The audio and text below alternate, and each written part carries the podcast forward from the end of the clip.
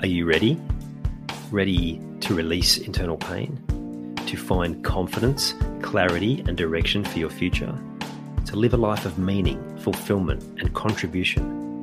To trust your intuition again, but something's been holding you back? You've come to the right place.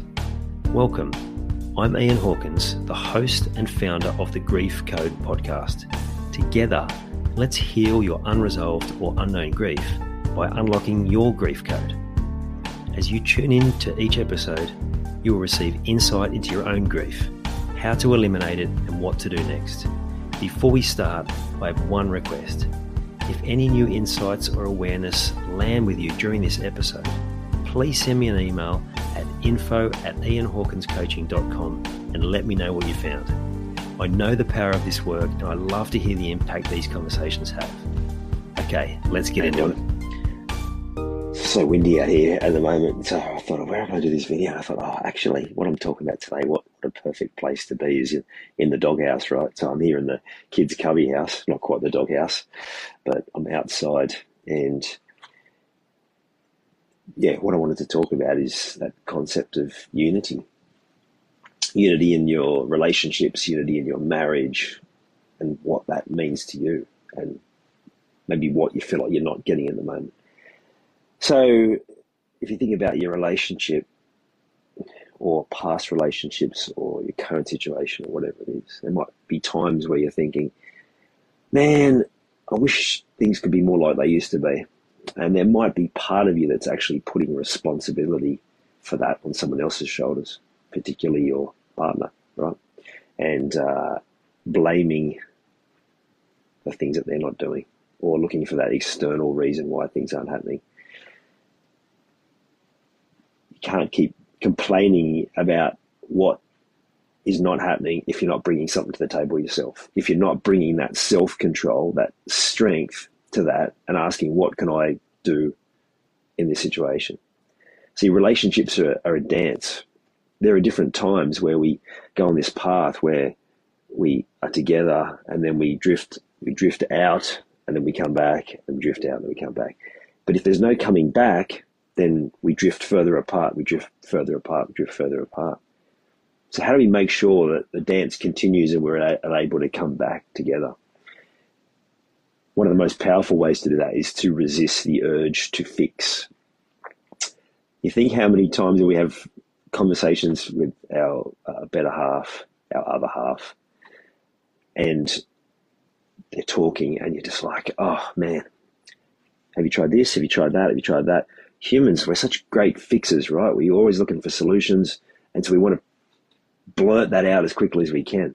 But mostly, what do we actually want when we're getting everything out? We just want someone to listen. We just want someone just to be that rock, to be that absorption of whatever's going on. So starting to practice that place of being that person that sits in integrity, just listens, and then through listening, we actually offer space for the other half of the conversation to ask if that's what they need. Sometimes I'm an external processor. Sometimes I just need to get stuff out of my head, and I usually solve it myself, and most people are. So resist that urge to fix, right?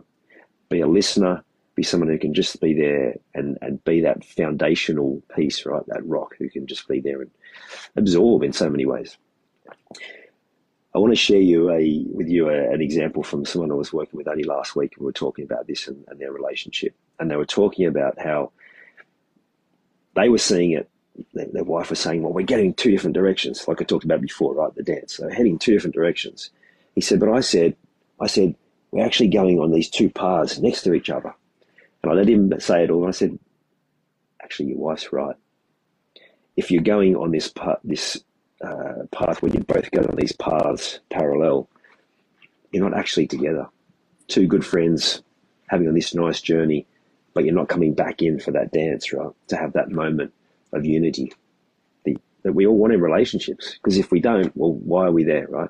But if we want that unity, we want to have that united team together with all of that comes from from the fun in all levels, right? And yes, that deeper connection that we have as with our relationships. We all want those things. Otherwise, why are we in the relationship, right? But if we're walking two parallel paths that are next to each other side by side, that'd be a great friendship, but none of the real deeper connection that we really want in our relationship. So how do we get that dance to go, not we're heading in different directions, but how do we keep coming back? Because we do. We head out in different directions, and we go on a journey, and then we've got to keep coming back in, and we have to keep having that dance. We do that. Oh, I'm in the doghouse, and the dogs actually come in. You're going to come in? Brilliant. How do we do that? Well, like I said to him, we find ways to reach our partner. We don't rely on them to come to us. We actually say, well, what is it that they're needing at the moment? What can we do to be more of what they want? Do they need you to be more providing? Do they need you to be more protection? Do they need you to be stronger? What is it that you need to be for them so that their needs are met? Because when you can do that, and you can do that consistently, you earn the right to have a conversation. You earn permission to have a conversation about, well, I'm trying here. I'm doing all that I can. I want to come back so we can continue this dance. I will also need this to be reciprocal. But we don't do it through the lens of you do this, you do that, you don't do this, you don't do that, without having to put in some effort ourselves. It takes effort. Dancing takes effort. And if you want that relationship to instead of just being those two paths, parallel paths where you're good friends, and you don't want to be that place where you're heading completely different directions, but we're actually coming back in together and having this dance. We go and do what we need to do, then we come back together in unity.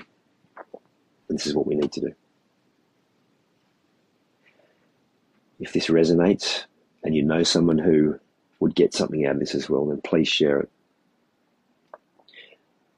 so you can help me to help more people with this message. I hope you enjoyed this episode of the Grief Code podcast. Thank you so much for listening. Please share it with a friend or family member that you know would benefit from hearing it too. If you are truly ready to heal your unresolved or unknown grief, let's chat. Email me at info@ianhawkinscoaching.com. You can also stay connected with me by joining the Grief Code community at ianhawkinscoaching.com/thegriefcode. And remember, so that I can help even more people to heal, please subscribe and leave a review on your favorite podcast platform.